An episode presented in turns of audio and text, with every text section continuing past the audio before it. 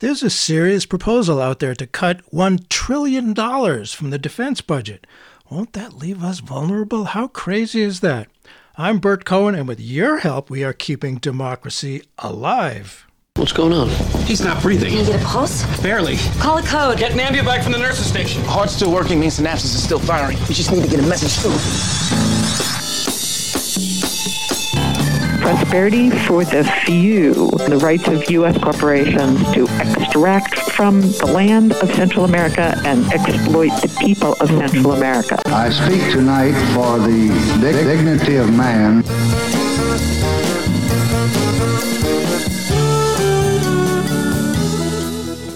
This just in from today's New Republic.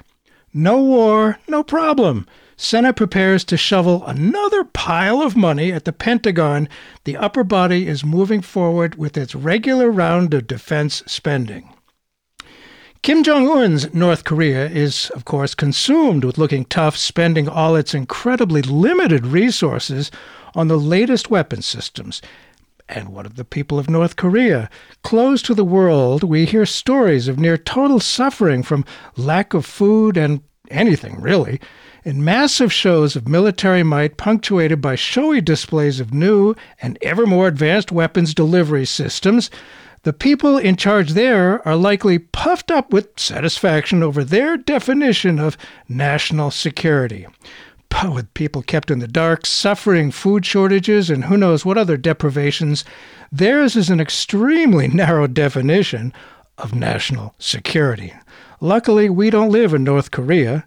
But as our leaders in Washington wrangle over pennies in Biden's Build Back Better legislation, it's the same old carte blanche for the Pentagon and the private weapons contractors.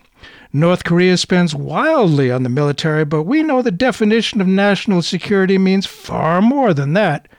Or do we? Every year, Congress hands the Pentagon a blank check. The so called defense budget seems to be just about the only thing our Congress agrees on. But could it be that our always rubber stamped spending for weapons may actually be a real threat to our national security? Can we Americans ever get a better perspective on what actually enhances our national security? Do we really need to keep driving down the road of a multi decade, $2 trillion modernization of an already gargantuan nuclear arsenal? Might there be another road?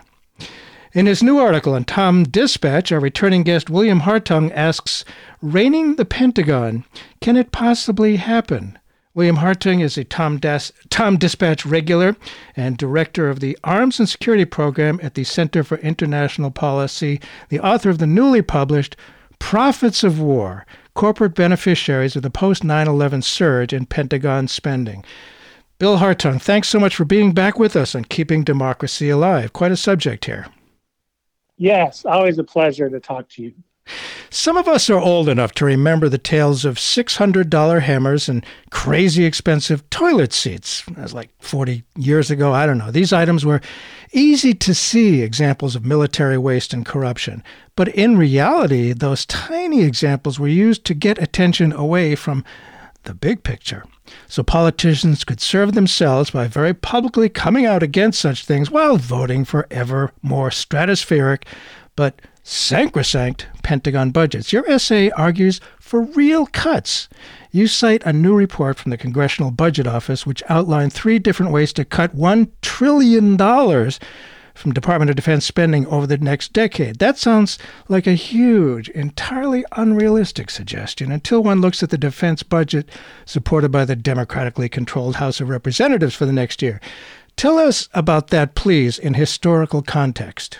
There was a little bit of hope when Biden was a candidate that maybe he would at least come in with a slight decrease in Pentagon spending. Um, and in the event, he actually added $11 billion to the last Trump budget for the Pentagon, which kept it around inflation, but nonetheless, uh, $750 billion for the Pentagon and related work on nuclear warheads at the Department of Energy. Uh, that's far more than was spent during the height of the Korean War or the Vietnam War or the Reagan buildup of the 80s, only exceeded in the Obama term at the peak of the Iraq and Afghan wars when there was 180,000 U.S. troops in the war zones. So Biden is already starting at this historically high level, uh, a huge amount of expenditures for the Pentagon. And then Congress said, oh no. It's not enough. Or at least, it, it, right, at least the Hawks who are carrying the day at the moment said, let's add another 25 billion. You know, I'll, I'll take your 750 and I'll see you another 25 billion. So that's where we are now. There's a fight in the Senate. Uh, they're going to talk about the National Defense Authorization Act, whether that can be rolled back. But it's looking like, at least for this year, uh, the Hawks are going to win that fight. As they seem to do pretty often. It's one thing that uh, most every member of Congress uh, can seemingly agree on. And, you know, when we talk about billions and trillions, uh, the mind really can't get a handle on, on what that means. This may help put it in perspective. I read about this. A billion, of course, is a thousand million, which strikes me as a lot of money. A trillion, of course, is a thousand billion or a million million. And to picture it, if you stacked it in $100 bills, a trillion dollars, it would weigh about just over 11,000 tons. And since a big semi truck can haul, haul, about 40 tons, one would need 276 semis to carry a trillion dollars. In Washington now, people like West Virginia Senator Joe Manchin are balking at the price tag for Biden's two big items the war making budget for 2022, as you said, is around $750, $750 billion, while Build Back Better is 175 billion. So tax dollars spent on tanks, guns, bullets are all okay, but people like Manchin are wary of any social spending. So, in terms of the national economic security of America, can you make a comparison between the two areas of investment in terms of national security? Well, you know, I think we're still kind of in a Cold War mindset in terms of our leadership in Washington, because all they can talk about is China, China, and China, right? Uh, as kind of the new adversary that justifies more nuclear weapons, more aircraft carriers, more tanks, more aircraft, a new generation of hypersonic missiles and robotic weaponry and cybersecurity efforts. Um, and so, you know, if you inflate the threat large enough, you can justify pretty much any level of spending. And that's what they're doing. Um, but at the same time, the world is on fire with climate change. Yes. Uh, we've lost more people just in the United States from COVID 19 than in all the wars since World War One. Um, we've got racial and economic injustice still rampant. Uh, we've got rising autocracy and anti-democratic forces, not just globally but in our own country. Yes. Um, all of those things are more of a threat to people's lives and their livelihoods than anything that China could do. Uh, and if we focus on China as kind of the overriding threat, all those other things get neglected to a substantial degree, especially given the fact that the Pentagon wants to spend $7.3 trillion over the next 10 years. That money could do a real benefit in dealing with climate, in uh, trying to come up with ways to prevent and ameliorate uh, new pandemics, uh, dealing with economic inequality and poverty. Um, but none of those things are going to happen if the Pentagon gets a blank check. And so this focus on kind of traditional military approaches to security is actually going to cost not just money but but lives. As we've seen so far. And it, that's interesting. It, just to reiterate you said that the pentagon is planning on spending 7.3 trillion dollars over the next 10 years. And what the congressional budget office recommends uh, or is suggesting is the, a cut of one trillion dollars compared to 7.3 trillion over 10 years. One would think hmm, possibly they could do that. I mean, the rest of us have to live within a budget. And I know that I believe this is true that the Pentagon has never had an audit done. So there's this reliable blank check and a climate of uncaring about costs leads to continued production of troubled weapon systems. What has there ever been an audit? Why is there no audit?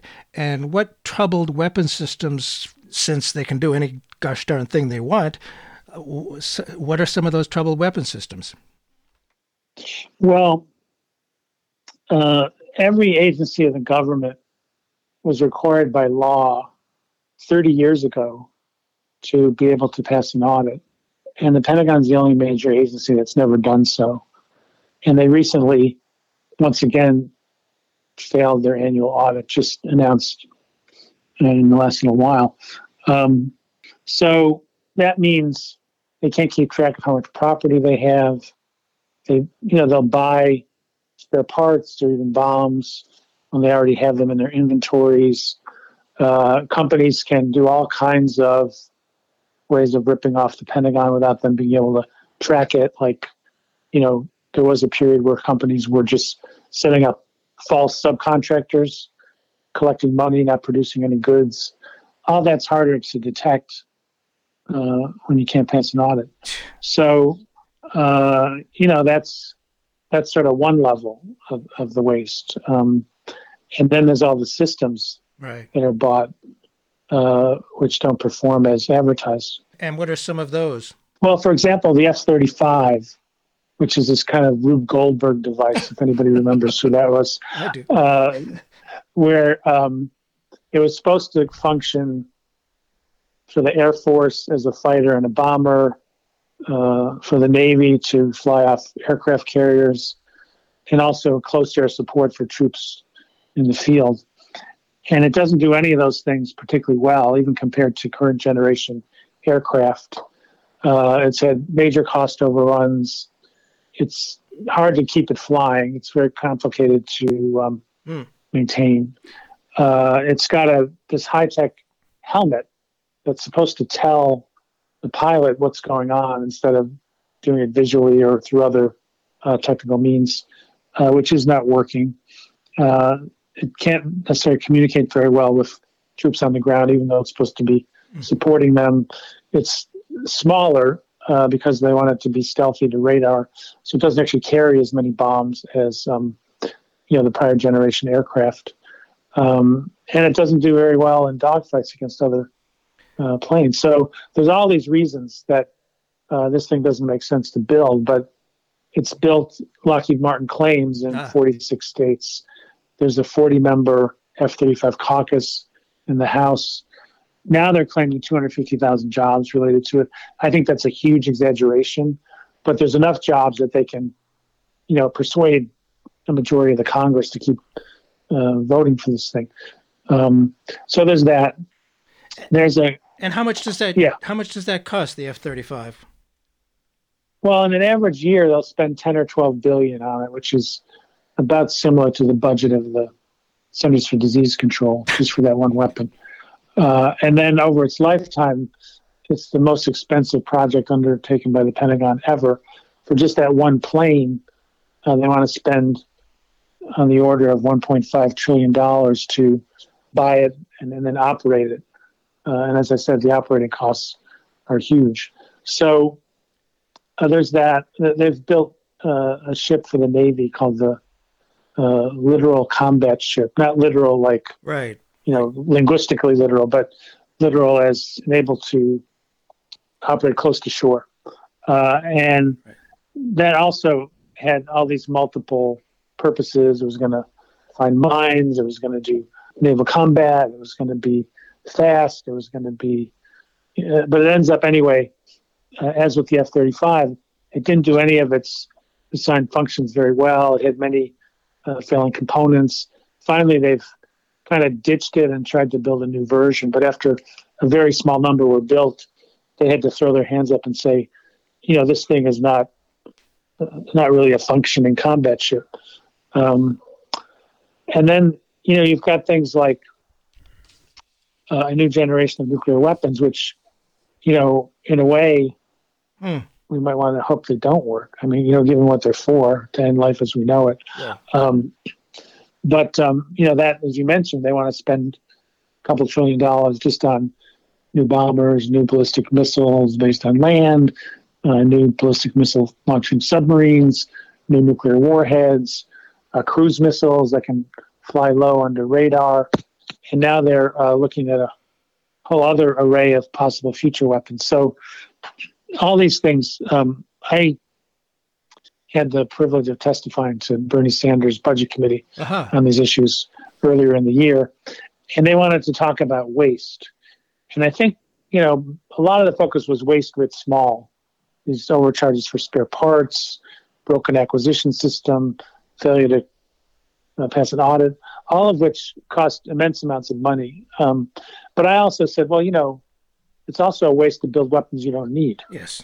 uh, which brings us to the F 35, or weapons that make the world a more dangerous place, which brings in the nuclear buildup. So, um, and also, we're wasting our opportunities to address the real things that uh, that we should be focusing on if we want to survive on this planet. And when you think about the uh, war profiteers over the last oh hundred years or so, they make a lot of things that are probably pretty profitable, but you know don't do anything. They just bleed the uh, the budget of the uh, taxpayers that are uh, paying for it. And the idea, I would think, is securing we the people. You know, who works for whom? It's like they, they call the shots, and, and we just say, oh, yeah, here, have as much money as you can possibly imagine, or actually more than that. If you just tuned in, Bert Cohen here. The show is Keeping Democracy Alive, and we're talking about our military budget and the idea of possibly uh, reining in the Pentagon with our guest, William Hartung, uh, about uh, a, a, proposal to cut $1 trillion from the military budget over the next 10 year period. And so you mentioned Bernie Sanders' committee. How did the how did the uh, Congressional Budget Office get pushed to do this study? Well, Senator Sanders requested it, um, and you know, part of it was to provide kind of a um, kind of a sober-minded assessment. Uh, I mean, the Congressional Budget Office is not an advocacy group; uh, it's a research group, and so they looked at okay, if you um, didn't need a military that could fight anywhere on the planet on short notice, could you have a smaller military? Yes, you could. Um, if you allow for the fact that you already have nuclear weapons, do you need this huge conventional arsenal? No, you don't. Um, if you have a narrower view of what you need to protect, uh, instead of fighting wars of occupation, uh, can you spend less? Absolutely.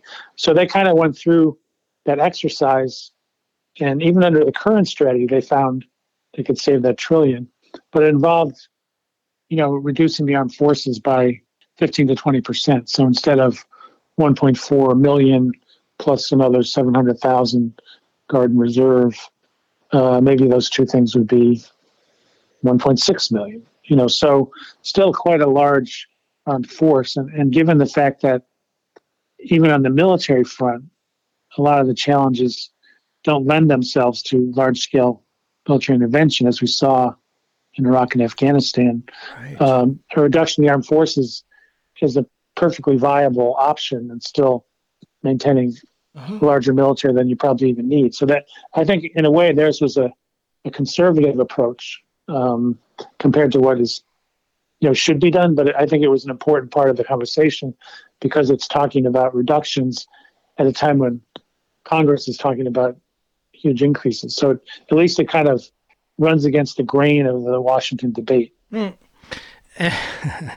and the Washington debate and, and how much money uh, is spent there. It's it's so fascinating how they just focus. You know, it's as that old saying goes: if if everything looks like if if, if, if all you have is a hammer, everything looks like a nail.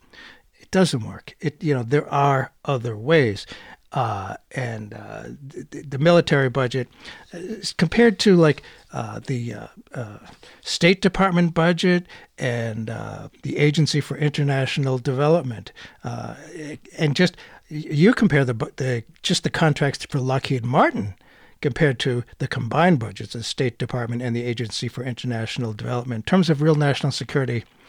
How nuts is that? Well, Lockheed Martin got 75 billion in Pentagon contracts last year, which I believe is a record, although the records don't go back more than 20, 30 years or so. Um, and by comparison, the State Department and the Agency of International Development together got about 50. So one and a half times as much money for just one weapons contractor, which tells you a lot about our priorities. I mean, President Biden uh, has said we have to put diplomacy first. Yes. Well, he can't do that with that resource allocation. And to his credit, he's he's tried to increase the State Department budget, but he has not gone after the Pentagon budget, which I think is necessary if you're really going to shift to a more diplomatic approach to your foreign policy. And, you know, there was a lot of us hoped for a peace dividend uh, after our war in Vietnam. There, there was no peace dividend. But there have been actual decreases made in the defense budget uh, over the years. Talk about that, please. I mean, it's not without precedent. No, at the end of the Cold War, uh, the Pentagon budget was reduced by about 30%, uh, which is more than twice this uh, Congressional Budget Office proposal that was made in their recent report. Wow. Um, so it certainly can be done, um, and it has been done. The problem is it creeps up again. You know, new threats are created, new arguments are made, the money starts flowing again. So in the in the uh, 90s, when this reduction happened, um, the late Colin Powell said, um, "You know, I'm running out of enemies here." Yeah. You know, meaning, right. you know, there's the, how how can we justify these budgets? And they actually had to scramble to keep the cuts from going deeper because the Soviet Union had collapsed, and that was their prime reason that they gave for spending all this money. Um, so they came up with this new rationale, which was two major regional conflicts. Might have to fight Iran, might have to fight Iraq, might have to fight North Korea. And and if we need overwhelming force to do that, then you know, surprise, surprise, we need a lot of the weapons that we already have. So so that happened, you know, at that juncture. And now when we should have seen some reductions as a result of getting out of Afghanistan. Uh, our presence in Iraq is much smaller than it was, you know, five years ago, and yet we haven't seen any substantial reductions in Pentagon spending, and it's because of the new argument that we, you know, well, what about China? And this was kind of enshrined in the Trump administration's 2018 National Defense Strategy, written by James Mattis, who coincidentally is a former board member of General Dynamics. Mm.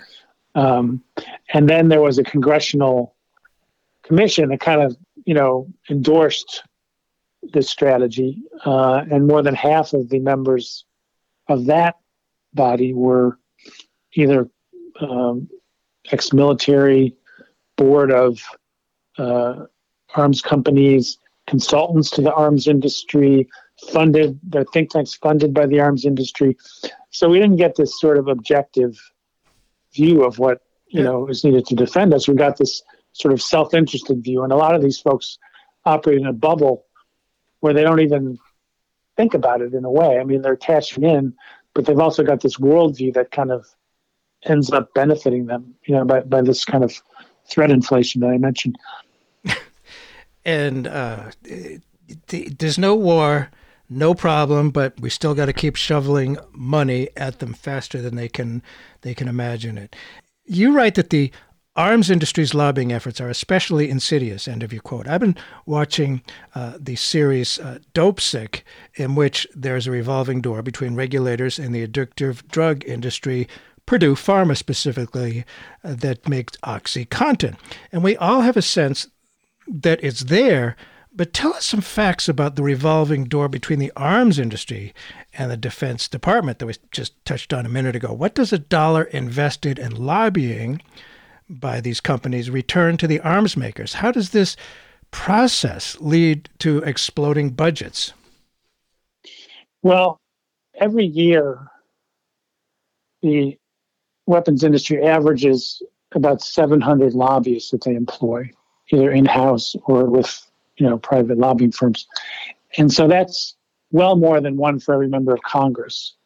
And of course, when they're dealing with the armed services committees or the appropriations committees that make the key decisions about how much these companies are going to get, they can just flood the zone, uh, given the number of lobbyists they have. The peace movement has some lobbyists, um, might be five, might be ten. Uh, so it's it's a definitely a David and Goliath enterprise. Um, and then uh, my colleagues at Project and Government Oversight figured out, you know, based on what they spend on lobbying campaign contributions, they get about nineteen hundred dollars for every dollar they invest in political influence. So there's there's no investment in the world, uh, not even probably uh, not even Bitcoin on a good day, that uh, you know gives you that kind of return. One to nineteen, yeah, that ain't bad. That ain't bad. Oh my goodness, and it, it uh, I, I, you know, I don't know how we just keep uh, keeping at it, but it is a lot about jobs. And as you and I know, I mean, for anybody studying history of the 20th century at all seriously knows that the Great Depression of the 30s and 40s finally ended with World War II. World War II was what put the nail in the coffin to the Great Depression. But the reason for that was not the war itself, but government spending, creating a huge wave of jobs. As you know, quote, the Pentagon has been desperate to shed costly and unnecessary military facilities. Perhaps the greatest block to shedding excess capacity is members of Congress. The prospect of closing facilities in their district, of course, faces stiff resistance. It's the jobs they create. Locals object mightily to base closures. Is there ever talk of full use strategic planning, conversion of these huge facilities to more productive peacetime use? And if not, why not? There are tremendous possibilities at these facilities for new sustainable jobs. Well, I did a, a look at just one element of the arms lobby, which is the lobby for land based ballistic missiles, which are probably the most dangerous weapons in the world.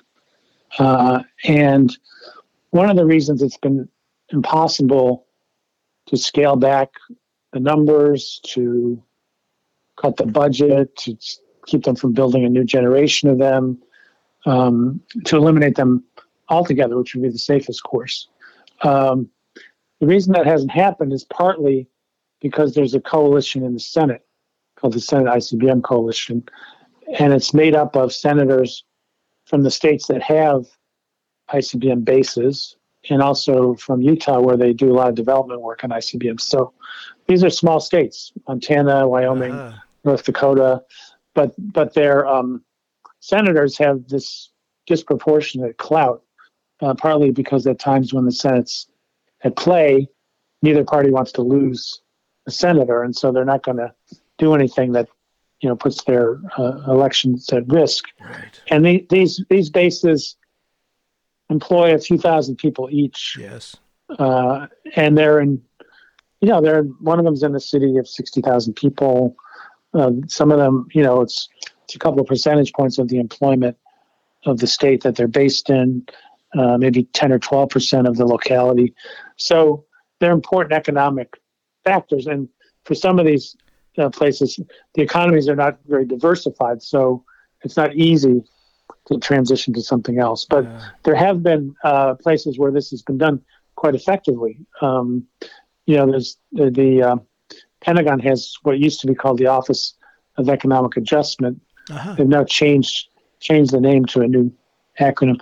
But anyway, they uh, their job was to help communities address the economic impacts of base closings, mm-hmm.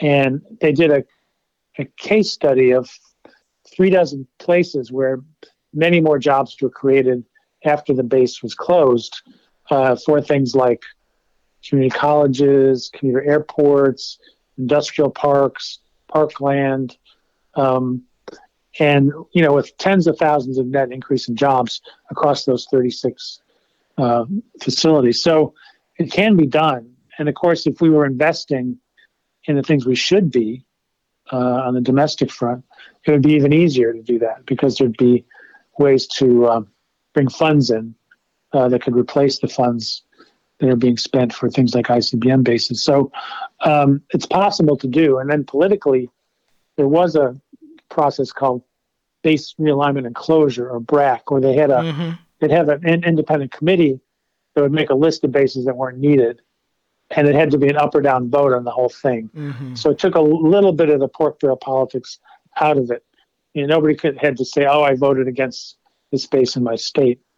And when they were able to do that, they did close a significant number of bases. But then, in the Clinton years, they tried to do an end run around it by um, privatizing some of the bases, so the jobs would still be there. They weren't really saving any money. Um, so, so that got Congress's backup, and and then one of the rounds, a lot of it was shuffling people around more than closing bases. That didn't save as much money. So they pointed to that So "Oh, see, it's not a big money saver," but it's because it wasn't really a rigorous base closing exercise. It was kind of a rearranging the deck chairs in the Titanic kind of thing. Um, so anyway, so there are there's kind of a political way that it can be done. There's some economic alternatives, and it, it would be even easier if we invested in um, our economy and, not in weapons that don't really advance our economic interests, much less uh, defend us in many cases. One would think, but then again, that's so logical. that probably will never happen. Uh, one would think that there's obviously, I mean, given the, uh, I guess it's greenwashing or, or whatever, that the big corporations are trying to sound more environmentally conscious now. Obviously, they get the message. And, you know, the word sustainability and alternative energy is more popular now than before.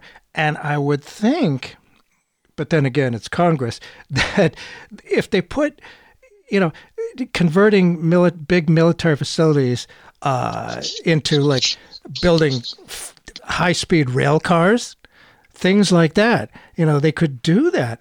Uh, and I, I would think the public support might start to be there. But then again, you know, uh, they like to avoid any uh, any challenges or anything that's uh, at all controversial. They just, you know, people, we have it now. It if it ain't broke, don't fix it. There's the old saying uh, that we used to say in the New Hampshire State Senate, anyway. That uh, did they just keep going on the way they are? No war, no problem. Just keep shoveling the money in there. For those who may have just tuned in, Burt Cohen here. The show is keeping democracy alive. And we're talking about, I think, a threat to our democracy, the power of the military over our budget. Our guest today is uh, William Hartung, and he uh, is director of the Arms and Security Program at the Center for International Policy and author of the newly published Profits of War Corporate Beneficiaries of the Post 9 11 Surge in Pentagon Spending. And in this $1 trillion reduction that uh, the, the Congressional Budget Office devised, uh, there's three different approaches to getting to that $1 trillion. It sounds huge, but you argue it's actually a modest proposal. Um, and no doubt the crowd that believes the military can do no wrong and its budget is sacrosanct would freak out at that. But as you say, the options in the Budget Watchdog's new report are anything but radical. And there are three uh, different parts of that. What is option one? And then we can go through that and, and two and three. Well, basically, the first option is a variation on what exists now. You know, large nuclear arsenal, uh, being able to kind of go to fight you know, be it fight China, be it fight in a, you know, where Iraq to occupy a neighboring country. Uh, the only difference being it might take a little longer to get there. So it wouldn't be like quite as fast a reaction force, but it would basically have the same goals uh, and it would be a slightly smaller force, uh, cut by about uh, 14%, as I mentioned before. Uh-huh. Um, so that's the first one. Uh, then the second one is um, has similarities, but it would rely less on um, you know boots on the ground kind of wars. It would um, kind of have a surge capacity to go to regions of conflict rather than have you know this global navy and 800 military bases and so forth. Um, and then the third one is even more modest in its objectives in some way. It, it's like protect the global commons, you know, uh, sea and mm-hmm. air and space. Basically, the ability to move goods, to conduct commerce, to not have that sort of uh, choked off by some kind of military right. activity. Uh, and that's even even more than option two. That leans against boots on the ground wars and says we'll use what they call over the horizon techniques. So that's drones and long range missiles and uh, perhaps even naval blockades. Um, so these are still, you know, this is still a war strategy. It's it's just a different war strategy. Well, isn't that? I mean, we wars often are fought about keeping trade routes open. Uh, World War One, a whole bunch of them. Uh, but that is that not legitimate? I mean, you know, we talk about uh, uh, China. They're moving very heavily into Africa, which has a huge shoreline, and you know, if they they, they possibly or somebody else could cause trouble. Uh, you know, with regard to shipping and, th- and things like that, and could that the the military capability there using drones and naval blockades, etc., no fly zones, that's that's kind of defensive of shipping lanes, is that not? And isn't that isn't that something we kind of need to do? Well, I think you know, as I see it, in, in the current global economy, the um, you know, I think everybody wants commerce to flow. I mean, China trades with almost every country in the world. Yeah. Um, so it's not like Nazi Germany using U-boats to, you know, sink American merchant marine ships in the middle of a war. Um, so in that sense, I think you don't need that kind of military force of that size and with that many militaristic tactics to make sure the commerce still flows. Now there's, you know, there's choke points like in the Persian Gulf, mm-hmm. uh, and I think in those cases we need to rethink our, you know, do we need these huge military bases there? Do we need this level of antagonism with Iran? Uh, do we need to be supporting dictatorships like Saudi Arabia that are right. slaughtering tens and hundreds of thousands of people in Yemen. Um, you know, kind of a, a, new approach that doesn't have that gigantic military footprint, which itself can be provocative uh, and, and lead to, to, kind of pushback um, that, that puts those trade routes at risk.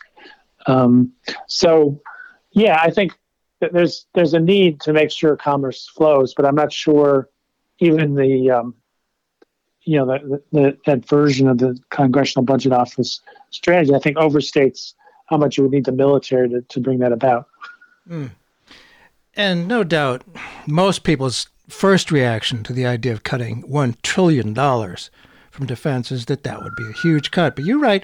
Looking more broadly at the question of what will make the world safer in an era of pandemics, climate change, racial injustice, and economic inequality, Re- reductions well beyond the $1 trillion figure embedded in the re- recommendations would be both necessary and possible in a more reasonable American world. End of quote. What do you mean by more reasonable American world? So even with these cuts, we could still maintain global hegemony? Well, yes. And then the question is, is that the right goal? You know, I mean, it, it's it's the, sort of the interesting thing about these scenarios is that it still presumes the United States right. is the dominant global military power. And given that a lot of the problems that we face don't have military solutions, you know, is that the right goal? Right. And and if you if you rethink that, then that trillion dollars is just a down payment on what you could reduce. Back in the late '60s, optimistic hopefulness. Some of us thought maybe thrusting lead into the flesh of other people might no longer be the optimum way of conducting foreign policy. We did hope that. In this vein, you write the CBO's scenarios remain focused on military methods for solving security problems, assuring an all too narrow view of what might be saved by a new approach to security. And what might that new approach be? Well, I think you put the military down the list in terms of you know what you need to protect yourself. So you focus on techniques to reduce the impacts of pandemics, uh, public health systems being more uh, you know, effective and operative uh, investments in vaccines and ways to head off new diseases, um, various investments for climate resilience, for electric vehicles, for uh, production and energy techniques that don't involve fossil fuels. I think all those things should be uh, given priority over yet another aircraft carrier or a nuclear weapons buildup or maintaining 2 million people under arms if you include reserves as well as the active duty military. So, yeah, the, there's probably scenarios where, you know, you might need military force to to protect, but I don't think they're the main problems. And so I, I think you have to kind of flip the investment uh, strategy to, to focus on um, things that really affect our everyday lives and, and put us at much greater risk than, you know, China putting up some bases in the South China Sea. It's uh, already started happening, and uh, you know, ratcheting up the uh, the Cold War talk. Uh, certainly, uh, the the Trumpists have tried to say, and they've said it over and over again, the old big lie theory that if you say it enough, people believe it. That Biden is weak on China. So, of course, that does kind of put the Biden administration in a bit of a box because they don't want to look weak on China, and who knows what the heck could happen there, but. I mean, there are these nuclear bombs that we have so many of. It's absolute insanity. And, you know, they're, they're, the idea is just to let them gather dust and to never be used. Uh, they're supposed to be, uh, you know, a threat. But you say that one significant step toward nuclear sanity would be to adopt the alternative nuclear posture proposed by the organization Global Zero. I hadn't heard of them. Tell us about that proposal, please. You know, as their name implies, their ultimate goal is to eliminate nuclear weapons. Uh, but as a step along the way, uh, they talk about uh, a deterrence only strategy, which means the only reason to have nuclear weapons is to dissuade another country from attacking you. And so, therefore, you don't need an arsenal of thousands of nuclear weapons. Uh, you know, they say, well, first of all, you can get rid of land based nuclear missiles because they're more of a danger than a protection. In a crisis, the president, we have a few minutes to decide mm. whether to launch those missiles. And so, if there was a false alarm, you'd have an accidental nuclear war that could end civilization. So, there's no reason to take that risk. And then they talk about a, a smaller fleet, about half as many as are being projected, of ballistic missile firing submarines, and then a reserve force of bombers. So basically, the idea is it's it's still in this logic of deterrence that you know some nuclear weapons prevent another co- country from attacking you, uh, but their hope that it would is that it would cool the temperature to the point where there could be discussions about uh, going lower.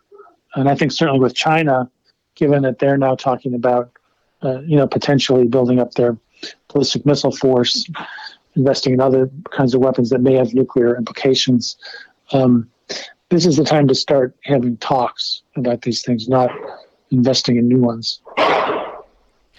That makes a lot of sense. Now is a specifically a particularly good time to to uh, do some talks. And I started out talking about North Korea, and it, you know, it occurs to me in the name of national security, it seems that they're really weakening themselves. And I, I tend to think we're doing that too. And we're talking about the idea of, of making some real, not even major cuts really. That's it's not a huge percentage. That the ten or, or the one trillion dollars over ten years, that's not really that huge of a cut, is it? No, no. Uh, it's you know maybe fifteen percent. Um, you know, it's it's it's it, it, would barely get us back to where we were before. Mm 911. I mean, it wouldn't even go back that far. So uh, it, it, would just be like a course correction. Um, you know, if we really had a thorough look at what would be the best strategy to defend us, we could go much deeper. Mm-hmm. Uh, my colleagues at the Institute for Policy Studies National Priorities Project worked with the Poor People's Campaign to come up with a people's moral budget. Right. And they laid out a scenario where you could cut the Pentagon budget pretty much in half so much deeper than what the CBO report calls for. And basically, you know, you get rid of the foreign bases, you don't modernize the nuclear weapons systems, um, you make deeper cuts in size of the military, than the CBO contemplates, you know, there's a way to get there. Even things like, you know, if we had a national health plan, mm-hmm. then the, the troops could be on that instead of the very expensive way that they provide health care for um, you know members of the armed forces and retirees. So there's, there's, all kinds of ways to save money that go far beyond what the um, you know the CBO looked at. But I think the CBO deserves credit yeah. for saying you know they, they were given like a certain scenario and said you know within this set of scenarios uh-huh. could you could you spend less? And they said you know absolutely yes you can. Interesting, and it, it it, seems to make a lot of sense to talk about it. And when people voted uh, Trump out and Biden in, I think they we wanted a course correction. I think that was largely a, me- a message that uh, we still people still have to make noise about that, and, and and people think, well, there's nothing I can do. There's a lot you can do. It, it's you'd be surprised. Members of Congress actually do listen, and we talked, of course, about climate change and global warming. Now, I mean, that, that's a threat to uh, many of our military bases. What's the potential impact of sea level rise? How many bases might be impacted by this? And I wonder if this reality can be factored into military budget reduction. Well, you know, there's probably something like 1,700 domestic foreign bases that would put at risk by rise of sea level related to climate change. So, um, you know, the thing is, a lot of those bases aren't needed, but if they try to sustain them, they will lose huge amounts of facilities, probably equipment, uh, and then, you know, absent a, a, new approach to security, try to replace all that, at, you know, at, a cost of tens or hundreds of billions of dollars. So, you know, given that that threat is there and these bases aren't necessary in a rational security strategy, um, there's all the more reason to to close a lot of them down. And it does kind of antagonize people and provoke them. And uh, you, know, you talk about Iran and Iraq. I mean, we're always looking around for, for new enemies, new bad guys. But uh, uh, you know, provoking them, yeah, we've done a lot of that. And uh, hey, I suppose it's great for the uh, military budget. And you talked about land based intercontinental ballistic missiles. They've been around a long time. And I wonder would there be a downside strategically in terms of our security? Would there be a downside to eliminating, just eliminating the land based intercontinental ballistic missiles, the ICBMs? Well, I think there'd be an upside uh, because you know, given the risk they pose of an accidental war, the fact that the warheads on submarines, submarines are not vulnerable to attack the way a ballistic missile is. They're basically sitting ducks for an attacking power because the much vaunted missile defense system that's been had money wasted on it since the days of Ronald Reagan and before doesn't work against long range ballistic missiles missiles are too fast, they're too unpredictable. They can use decoys, so you don't know which is a right. warhead, which is a decoy. So basically, those missiles could be taken out early in the nuclear war. And of course, all of this is in that twisted logic of the Pentagon, where you start talking about, you know, this and that thing that would happen during a nuclear war. Well, you know, the fact is, exchange of a few hundred of the thousands of nuclear warheads that exist would, as uh, Physicians for Social Responsibility is calculated, um, lead to a nuclear winter. It would kill agriculture. You'd have famines. So even the, even the millions who are killed by the blast, right. that would just be the beginning. Uh, it would be billions of people starving as a result of a nuclear exchange that didn't even use all the weapons that exist. So, um, in other know, words, we could do without them. yeah, exactly. I mean, uh, we could certainly do without them. And and and it's there's sort of this danger when you fall into that Pentagon logic about nuclear weapons of well, if we did this and then they did that, and what if we did this? Well, if we did this and they did that, that's the end. There's no what happens after that. that's um, for sure. As noted at the start, there's a routine practice of shoveling ever more funds to the Pentagon, no questions asked. Could it be that members of Congress and other pressure groups are starting to get the message from sources like the one you cite? A new poll from Eurasia Group Foundation found twice as many Americans now support cutting the Pentagon budget as support increasing it. You use the phrase glimmers of hope, and not just from the predictable liberal groups. Tell us about that, please. Well, there's there's been a long-standing libertarian opposition to high Pentagon budgets, um, and so that persists. And there's other conservative arguments as well, which are related to uh, opposition to the endless wars. So there there is a, a pocket of folks. In fact, you know, Trump he he campaigned on that the Iraq War was a disaster uh, that we're bailing out these countries and they don't appreciate us. All this sort of argument appealed to his base. He didn't follow through on any of it, but the reason he was saying it is because there were people, even within that circle, that thought we were um, involved in too many wars and spending too much on the Pentagon. He even gave a speech where he talked about, you know, missile makers lobbying the Congress for missiles we don't need. So, you know, he know how to pull the, pull those levers or play those strings, whatever the right metaphor is. Um, and, and, so there is, I think, a potential uh, to, to, reach people across the spectrum and saying, you know, enough is enough, and give, especially given the other things that we need. Now, you know, some of the groups on the right, they're more concerned about the deficit and the debt, and they would probably want to spend the money to, to work on that problem. Whereas a lot of the progressive groups say, well, we've got all these unmet needs that have to be addressed. But in terms of the, you know, the kind of short-term question of are we spending too much on the Pentagon, you can build a bigger uh, coalition yes. uh, than one might have expected. I, I would think so. I think that's a unique time. I mean, uh, Rand Paul, I disagree with him on everything except this issue. And, you know, maybe there's there's some real potential there, I think. And talk of cutting defense spending has been with us for decades, yet the needle fails to move. The prospect of significant cuts in our defense budget reminds me of the talk of defunding the police after their many abuses, and we can see where that got us.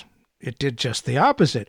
In both cases, I worry it could stiffen the backs of militarists. Perhaps the greatest obstacle to a more sensible and effective defense policy is the mindset of many in Congress.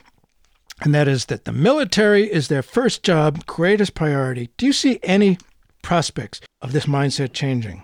And what can people do? Well, there's the beginnings of a there's a core of members who have now taken a stand for cutting the Pentagon budget. Um, some of the leaders are Senator Sanders, Representative Ro Khanna of California, Representative Barbara Lee, the only one who voted against uh, the Afghan war and the uh, Patriot Act, um, Representative Mark Pocan of Wisconsin. There's a Defense Savings Caucus in the House. There's been um, resolutions brought to cut 10% from the Pentagon budget. On the one hand, they lost. On the other hand, it was the first time in probably more than a decade that somebody had stood up on the floor of the Congress and said, you know, we got to reduce this budget. So, in that sense, it's a sense of progress. Uh, the majority of the Democratic caucus, including all the leadership, voted against the $25 billion increase that the Hawks were pushing for. So, so there's a core of members who have begun to, to say and do the right things on this, but they're not, it's not large enough yet. So, you know, uh, these other members need to hear from their constituents. Yes. And saying, you know, we, there's a lot of things we need a lot more desperately, and we need to throw more money at the Pentagon. Mm. And as you said, it can make a difference. Um, you know, they hear so much from the arms lobbyists and the, the money that they spend and the fact that they hire former staffers to lobby their old bosses and so forth. Um, but we've had cases where we've been able to win victories with, uh, you know, just people power. Uh, just, you know, the, the, yep. we talked about the Pentagon and jobs. Well, the only job that a member might care about more than a job created by the Pentagon is their own job. Yes. and so, in that sense, if people really demand this, I, th- I think we can move some of these folks in the right direction. Is there some uh, connection you can point people to so that they can keep up with uh, military spending and and you know any organization that can be uh, helpful in, in making this uh, change and course correction happen? Yes. Uh, there's a coalition called People Over Pentagon, which has uh, immigrant rights groups, climate change groups, political reform groups, and also uh, you know arms control groups that's been working together on this problem. And they have a website. There's also the Friends Committee on National Legislation, which does a very good job of highlighting the key moments when Congress needs to hear from folks. Uh, there's groups like Win Without War, which do regular education, petitioning, uh, take on a whole range of war and peace issues. Uh, there's Peace Action, which is the largest national oh, right. uh, grassroots peace organization, which is active. They have some good chapters in uh, New England and Massachusetts, New Hampshire. Um, so there are places to connect with, and the advantage of that is you don't feel like you're doing it alone, and also right. they do a lot of the the digging as to what's happening and what needs to be done in response. So it's it's always good to somehow connect with an organization on some level uh, if if you want to have an impact on these issues. Absolutely. It can make a difference, uh, and there is a glimmer of hope. We like to end on a positive note. William Hartung, his new book is called Profits of War Corporate Beneficiaries of the Post 9 11 Surge in Pentagon Spending. We're talking about uh, realistic ways to uh, reduce the military budget and increase our actual national security. Thanks so much for being with us today. Oh, yes. Always a pleasure.